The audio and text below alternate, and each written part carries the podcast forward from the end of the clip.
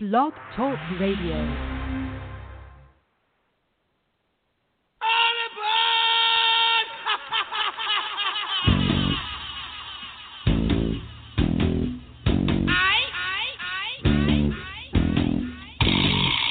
Welcome to NCMMA Radio.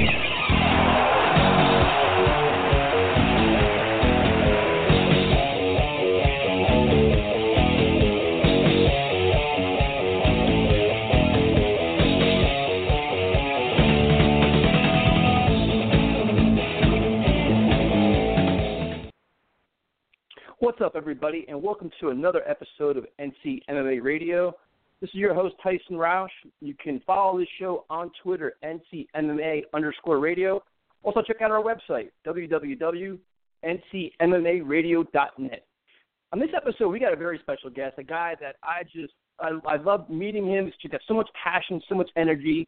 And he's one of the pioneers of the sport with the whole rise and the evolution of mixed- mixed martial arts, and that's Burt Watson. Burt, this is Tyson Roush. How you doing, man? Man, I'm trying to make it, baby. How about yourself, boss? oh, I'm doing great, man. And first of all, thank thank you for your time today because you know it's been a long time I've wanted to talk to you because when I first started watching like martial arts and UFC and everything like like that, the first thing I noticed was your passion and your energy and just how you hyped up fighters and you were so great with the fans. Is that something you took a lot of pride in? Well, well, with, without without a doubt, it's it's it's something. You know, it, it it was a job for me. It was my profession.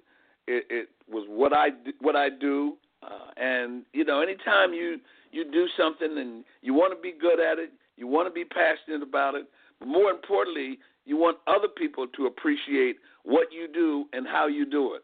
And when others show their appreciation of what you put out, then it makes it all worthwhile, baby. No, and it pays off. I mean, you see, I mean, fans just love interacting with you, and you can just see the passion.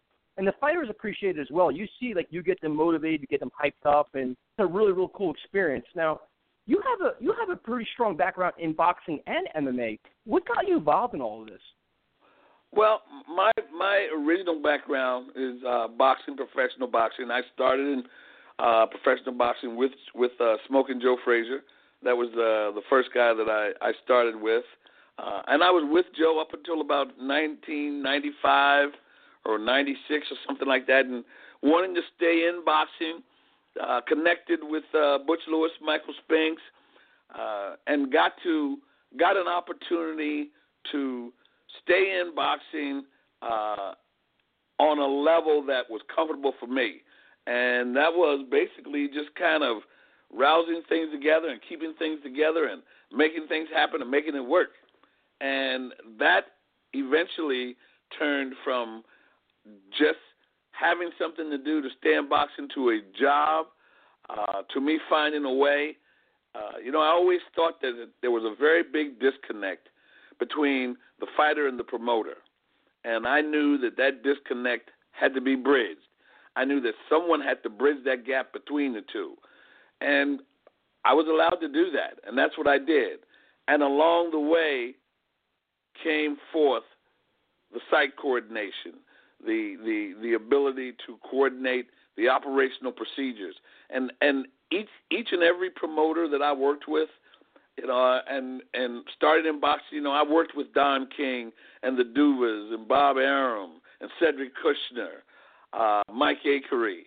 Uh, you know I, I worked with with with most of the major boxing promoters. I did shows. I started out on USA Today ESPN HBO Showtime and they all allowed me to do what I did without giving me instructions on how to do it. And you know, it became fun. It became easy, uh, and I and I got to be as good as I could be at it because I was allowed to be good at it.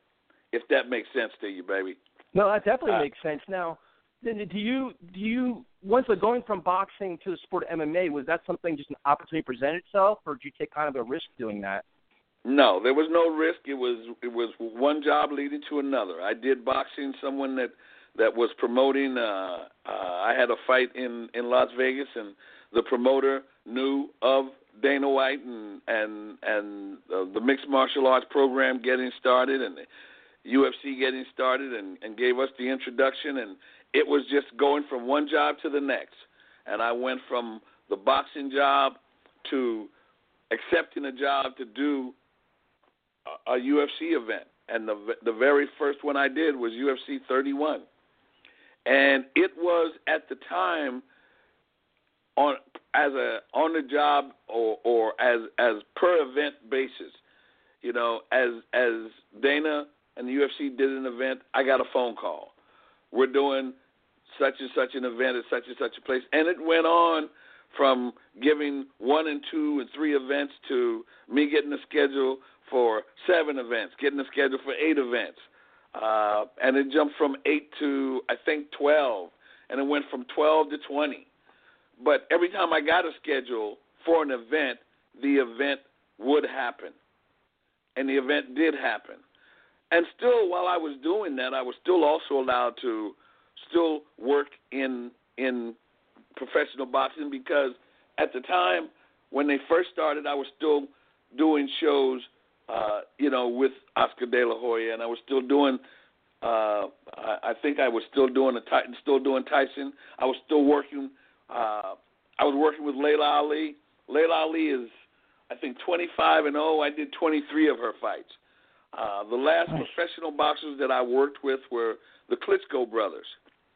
Uh, I worked with them, and I did both of their fights. I did their pro debuts, and I did all of their their professional bouts up to until the time that they got their belts, uh, that they became world champions. And then the conflict started because when they needed me, I was already booked to do MMA. I was booked to do UFC. So it got to a point where they said, you know, we're gonna have to we're gonna have to try to do something else because we need you when we need you, and when we need you and you can't be here, then we we have to do something else. And and understandably they had to, and they did, and and so did I. I committed myself to the schedule that the UFC gave me, and ended up in MMA, and ended up living the sport, liking the sport, learning the sport, working in the sport, and I did that for 14 and a half years. No, and it's the really interesting thing is that you kind of went through like the rise and somewhat fall of boxing, and then then the rise of mixed martial arts. What is your yes. how, what was your t- what is your take on boxing? Just how it's you know, the whole Mike Tyson thing, Lennox Lewis, De La Hoya. And now it's kind of fade off into the sunset with only really Mayweather and Pacquiao. Are you surprised by that? And what do you think caused all this? Well, I can honestly say that that from my experience, and I'm going back to the late '80s. You know, the uh, uh, boxing worked on its athletes, worked on the athletes that were there, but I don't think it paid a lot of attention to the feeder system. It didn't pay a lot of attention to the amateur program and the people coming up through the amateur program. It grabbed onto a lot of the the golden boys, so to speak, and no no pun intended, because it did. You know, Sugar Ray Leonard jumped out and grabbed Sugar Ray Leonard. Uh, Oscar De La Hoya jumped out and grabbed grabbed Oscar De La Hoya you know, uh, unbelievably, I think there was an Olympics, and I think it was the '88 Olympics. Don't quote me on on specifics, but you know, you had Evander Holyfield, uh, Pernell Whitaker, Mark Breland. You you had about about seven guys that came out of the Olympics out of our feeder system. After those guys came out, that was the end of it.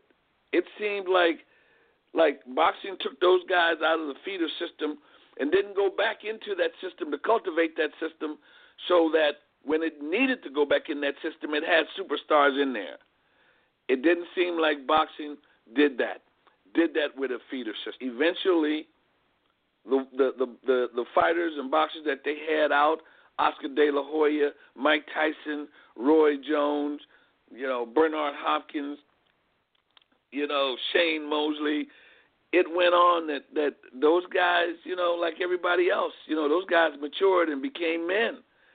And when the sport of boxing needed a replacement, there was nothing there because they didn't take time to cultivate the feeder system, cultivate the amateurs, and work on a group or a crop of fighters that when it came time for the other ones to get older, there was no one there.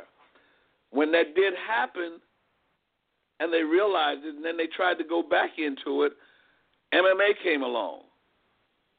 And MMA came along and grabbed a hold of that thunder like nobody's business. MMA popped out of nowhere, and while boxing was going through its thing, trying to recoup from not working on the feeder system, MMA came in and grabbed a hold of that little little bit of what they did. They grabbed a hold of the fans. They grabbed a hold of the crossover fans. They grabbed a hold of mainstream America and took off.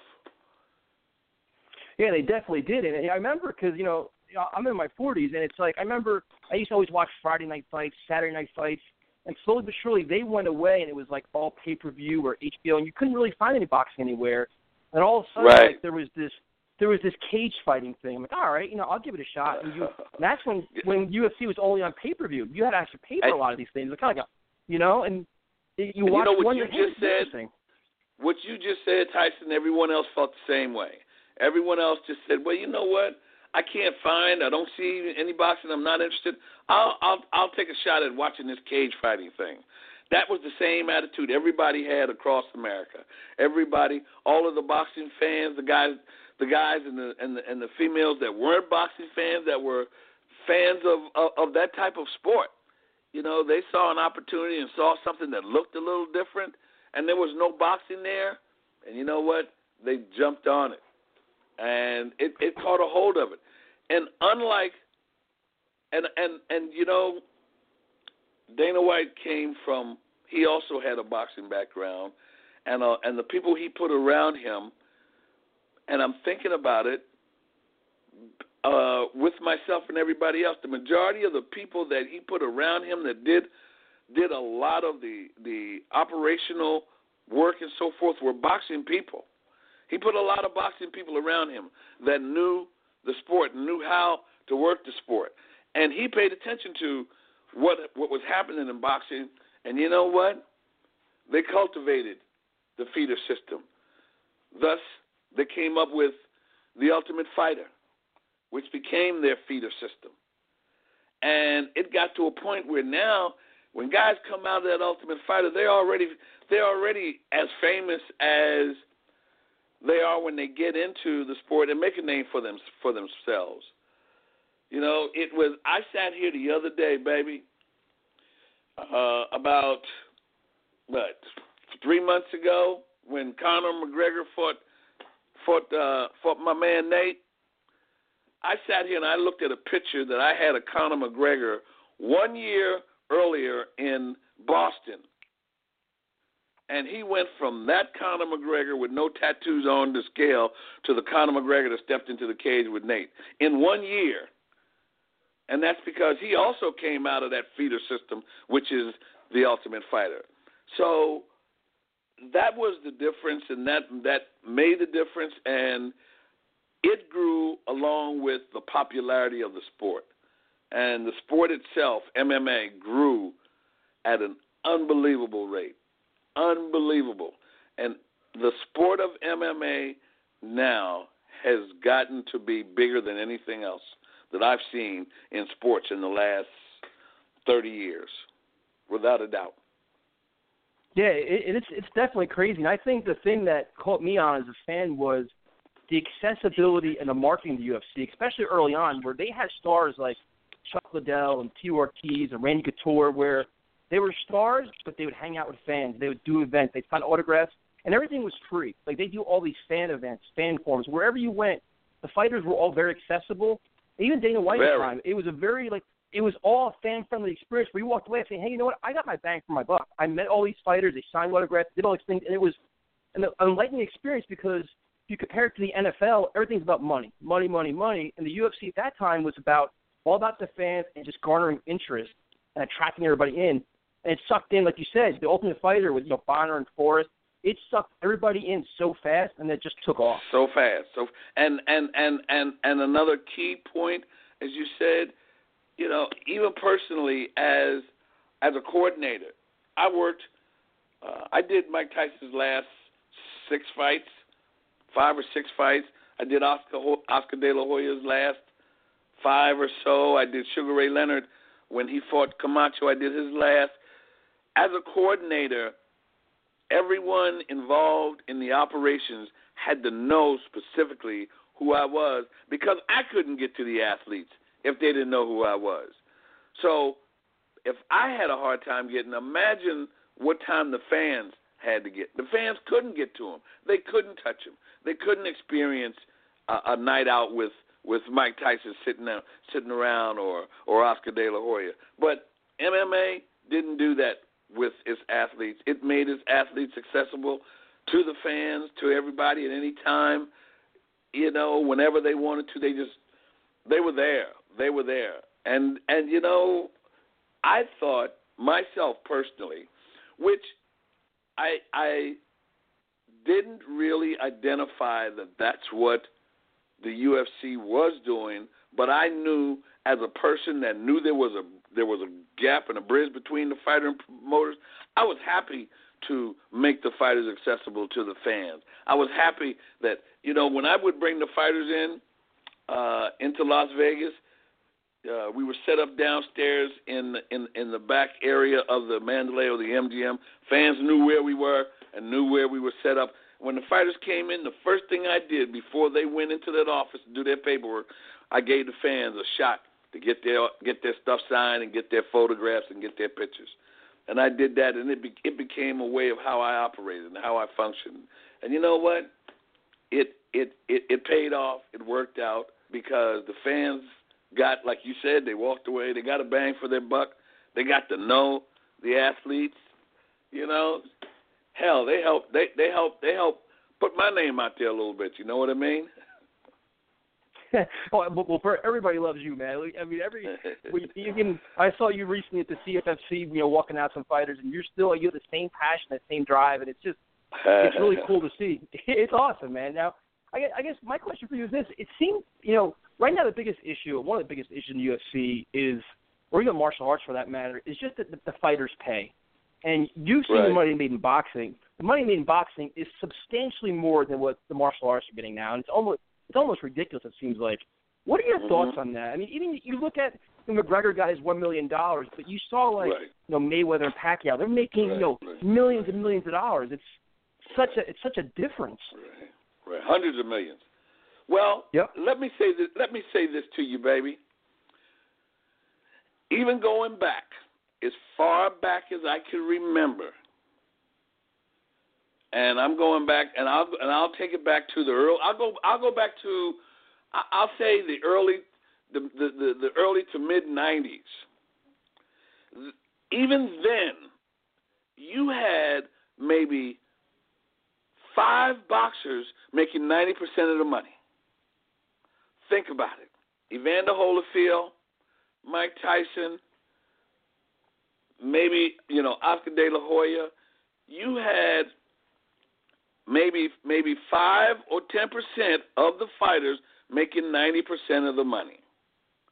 Today, you have maybe you got you got one fighter making 90% of the money. okay? Would you agree with that? No, that's true. okay? I, I mean I mean right now today everybody else in boxing gets paid. Floyd Mayweather gets paid. But only he does that and only and only Manny Pacquiao does that. Gets that. Everybody else, I can tell you honestly that there are probably still guys right now that are getting two hundred dollars around in boxing. I can tell you that somewhere right now, and I threw that two hundred dollars around now because that's that's what I remember, and my memory is my memory is is thirty years deep or more.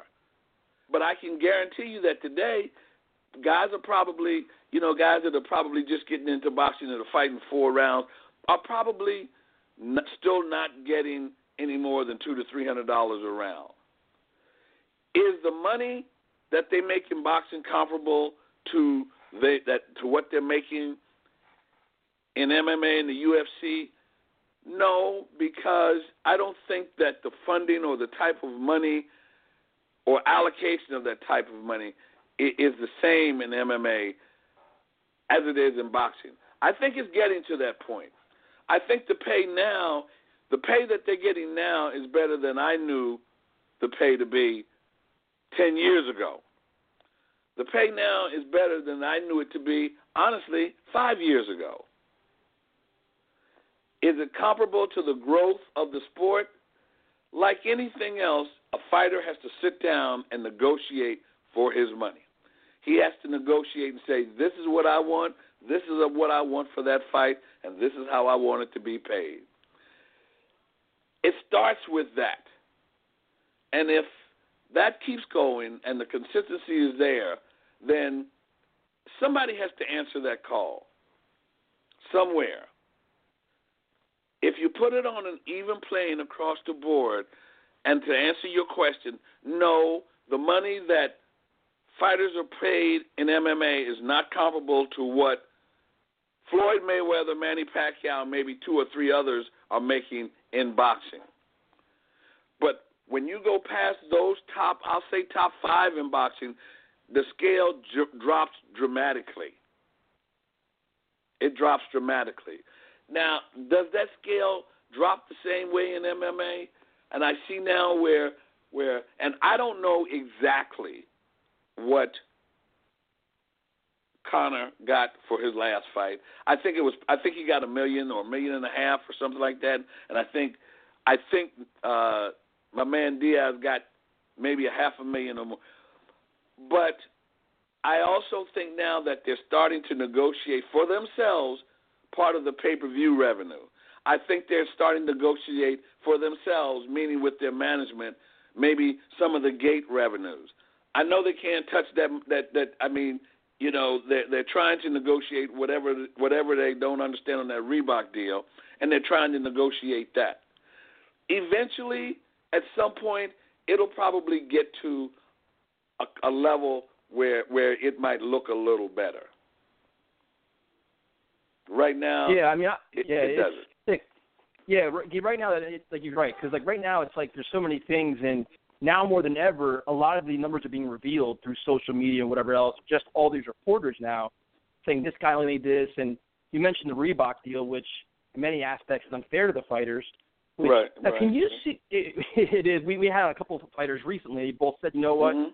when your contract Right. is up in UFC, you'd be foolish not to look at Bellator or something else just because your fight contract may be X amount of dollars, but your sponsorship money, all that stuff will exceed what Reebok's offering. So it's a business. You got to do what's best for yourself. It's a fight business. You know what I mean? It's just the Yes, nature of the beast for these guys. Well, I, I- think that if if they're going to address it or or it's addressed, you know, that needs to be done before those sponsors go away, uh, or they're not there any longer. And you know, it, it's one of those things where where where where I, I hear and I read what everybody else reads and everybody else hears, and and I hear how disgruntled some of the fighters are. And you know, when when it comes, if they're, if you're not happy with the money you're getting, then you need to say something about it. Then you have the right to say something about it. You have the right to be disgruntled. You have the right to voice your opinion. Plain and simple. If you're not getting what you want, you have the right. You have the right to do that. Yeah, no, I mean that's and that's the way to handle it. And I think I think a lot of people are realizing that now. When you know, like us locally here, we have Frankie Edgar here, and we wanted to see him fight Right. Conor a couple times now. That didn't happen, and it's a fight business. You know, big fights are you know, it's not really about rankings now. It's more about money and pay per views and everything else.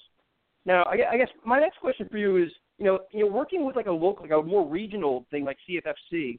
Do you enjoy that kind of stuff? Because to me, it's like it's grassroots, but it's so much fun for these guys like train so hard, work so hard, just to get that shot at World Series of Fighting or Bellator or the UFC. Well, for me, in, in working in, I, have always been exposed to athletes at the highest level.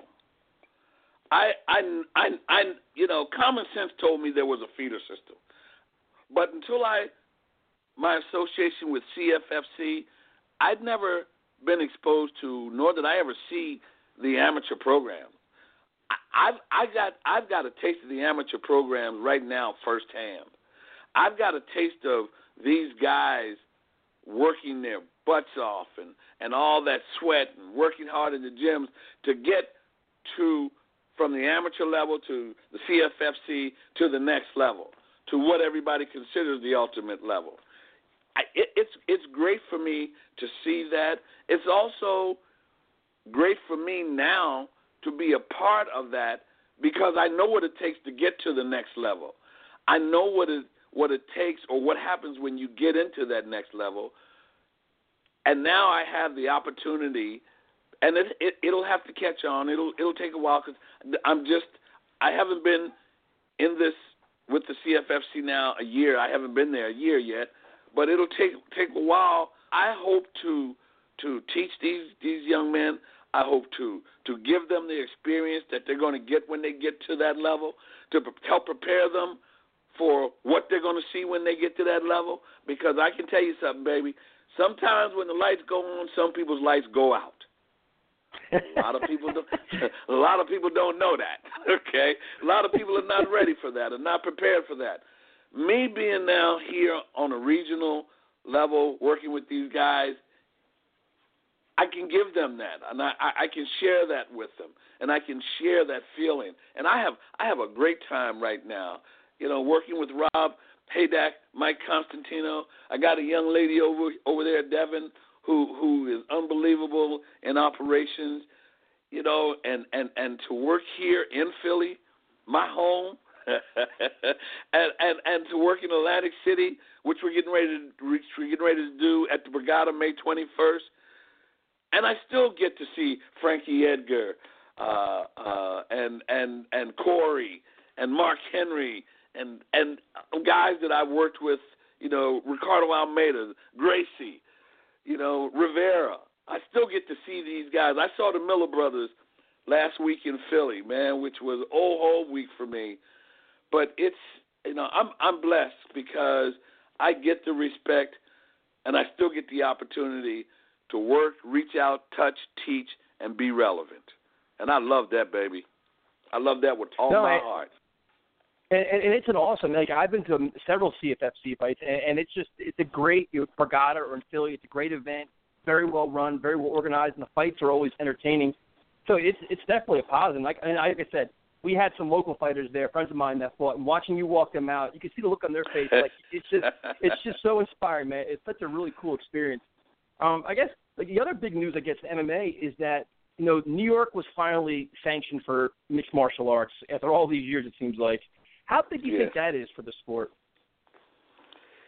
I think that New York was probably the only uh, major major hub that that that MMA had not filtered into in terms of a professional level. Now I think they did MMA in New York on on the on the amateur level. I think they I think they did, but I don't think they did professionally.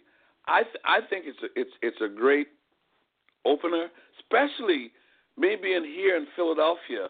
What it does is that it allows promoters from North Carolina or regional promotion promotions on back to get an opportunity to to promote in in New York and to get on what's considered a major stage. You know, uh, from a marketing standpoint, possibly television standpoint. Uh, I can tell you from an operational standpoint, it's not going to be a picnic for anybody. Okay, trust. I've done three fights at Madison Square Garden. Uh, four actually. I've done four fights. Uh, three with the Klitschko brothers, and another one I did at Madison Square Garden. And working in the New York area with all of the hustle and the bustle and the rates and the, the, oh, it's it's it's not an easy thing to do. You know, it's it's it's uh, logistic logistical gymnastics. Damn, I don't even believe I said all that in one breath. But but I, I think for the sport itself and for the exposure of New York, the New York market, Madison Square Garden, going to Brooklyn, uh, into the arena in Brooklyn, you know, I, I think it's going to be a, a, great thing. Yeah, I think it's going to be. I think that would be kind of like a really probably a defining moment when they have a huge mega card at Madison Square Garden, the top fighters. That's like it's like one of the grand stages. Like you know, like Vegas is the fight capital, but just to get that card Yes. in MSG, I think is gonna is gonna be huge for well, everybody. that's gonna happen. Oh. That's gonna happen. That is that that's that's gonna happen now. As soon as they cross all the T's and dot all the I's, you know, the one thing about about you know politics and and New York, you know, it, it has to be written on paper. The T's have to be crossed, the I's have to be dotted, and the paper's got to be dry. And somebody has to proofread it. Then we then it's a, then it's a go. But in my career in MMA, I've been in every major sporting arena, just about every major sporting arena in the U.S. I think that I think that the the, the UFC kind of followed or or or kind of stepped in the footprints of the NBA because I don't I don't I can't remember one major NBA franchise except Madison Square Garden that I haven't stood in the middle of the arena and looked up at the rafters and saw the banners or the hockey team or whatever. So I I you know I've been to each and every even Oklahoma. You know, and and, and I'm going just to kind of as we're talking, I'm kind of thinking, and you know, we've been in the we've been in the Texas, you know, in Houston and Dallas, and so we we've been through all of those, and I've done events in all of those major NBA arenas except Madison Square Garden. So I think that this kind of ties into what is a part of the process of what's happening to MMA and what's happening to the sport. And I can tell you something, man. Uh, and I said it before, baby. MMA has gotten as big as you, uh, not as big as it's going to get, because it's only going to get bigger. I'm a boxing guy, and I go back days where right here in Philadelphia, I think there was a time in Philadelphia where there had to be 30 gyms. I don't know now if there's, I don't know, but I can tell you one thing: there there are at least 10 there are at least 10 to 15 different locations that teach and offer MMA as a class and as as as, as a part of, of of of the athletics. So MMA and and and mixed martial arts has become huge. Every channel I turn on, every time I turn on all the morning shows, they're at some gym learning how to put a rear naked chokehold on somebody or or, or an arm bar. You know, but it's it's it's unbelievable, and and not only that, but you you can hear it. You look at the news or look at the television or look at soap operas or whatever. And everybody's using jargon from MMA. Everybody, you know, he's tapping out or or or I'm going to choke him out or you know. So that says a lot. That says to you, and I'm going to say something that might get me in a little bit of trouble, baby. but that that's what happens when you've been around a little bit, you know. MMA is bigger than the UFC. The sport of MMA is larger on a whole than the UFC. Now you think about that. Just the sport itself has grown. That it is international. I mean, they just legalized going in and promoting in New York. They didn't legalize MMA. MMA has been in New York forever. They just legalized the promotion of it. MMA has grown. It is all around New York. The Gracies are all over New York. Matt Serra, Ray Longo, all of those guys are all over New York. You know, Frankie Edgar and Mark Henry and Gracie and those guys got New Jersey all covered. Uh, Ricardo Almeida. You know, you got Tiger Schulmann up in the. I mean, MMA is huge. Think about it. All over. Everybody fights MMA though, or everybody's in MMA trying to get to what they consider that ultimate level. But I can tell you something, man. And I'm saying this not because I read this in a book, but the sport of MMA is larger than anything else going on across the country on a national and an international level. No, and, and I definitely agree with you. And, and like you mentioned, it seems like everywhere you drive now, there's a new, a new dojo, a new martial arts academy, a new kickboxing academy. They're they're all over the place now. It's just like Everybody, you used to have to drive everybody. like you used to drive. You on Facebook? yes, sir. All right, you you go on Facebook or Twitter. Everybody that five years ago used to be dressed up in a suit now's got on a gi. Right. Everybody on Facebook got on a gi. Everybody, from four years old to 104. Everybody. So you know, I, I, don't think I can get too much of an argument when I say that the sport of MMA is larger than the UFC or any other promotion of the sport. The sport itself has gotten that that large. The the appeal has gotten that broad. Everybody's sending it. I got my I got two of my grandchildren in in le- learning martial arts, and everybody's doing it. You know, like I said, you know, they went from from Hugo Boss suits to gis, and that's everybody. So that's where we are right now, and and I'm proud to be a part of it, and I'm happy to be here, uh, back at home in Philly, you know, and working with CFFC, and you know, again we got this major event coming up May 21st at the Borgata.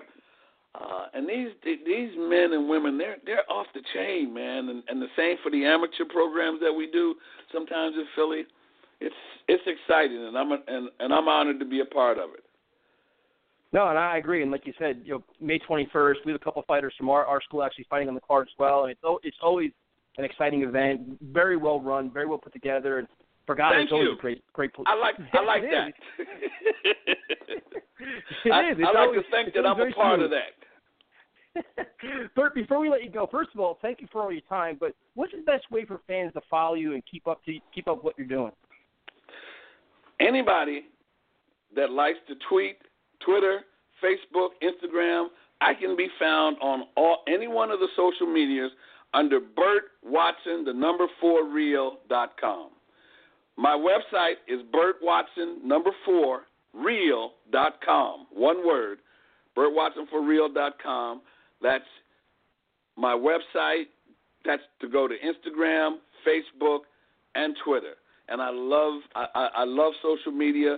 That's how you keep up with me. That's how you follow me. That's how I follow you. You follow me, I'll follow you. Holla.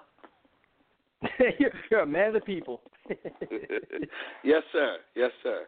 Well, you know what I've also learned, and and and and and I'm over half a hundred. Okay, I ain't gonna tell you exactly how old I am, but I am over half a hundred. I go back to the days when there were no cell phones. So you guys right now with this social media, even though it gets all of y'all in trouble, okay, but the fact that it's there and you have the opportunity to use it, just don't abuse it. It's there. It's a blessing, and I love it. So that's Burt Watson for real on any one of those social medias, baby. Burt, thank you very much for your time, and I can't wait to talk to you on May 21st at Borgata. Another great night of fights. Sounds good. And say hey to Nick, Nick for me, and all the other other boys out there in Jersey, man. I love them guys, and and and you know they always they always show much love and much respect. Burt, have a great have a great night, have a great day, and thank you again just for all your time today. Peace. Once again, that was Burt Watson for you know for a long time UFC fans. You, you remember him with the just his his fiery intros of the fighters, everything like that, and now he's with CFFC, he still does the same thing with the same passion. So once again, um, on Twitter, he's at Burt Watson for real. Give him a follow, he'll follow you back, and it's it's always a lot of fun to talk to. He'll talk fights, he'll talk anything with you actually. So definitely a good time. So thank you for listening. Once again, check out our website, ncmmaradio.net. We appreciate the feedback, the support, and the listen. So have a good day, and we'll talk to you again next time.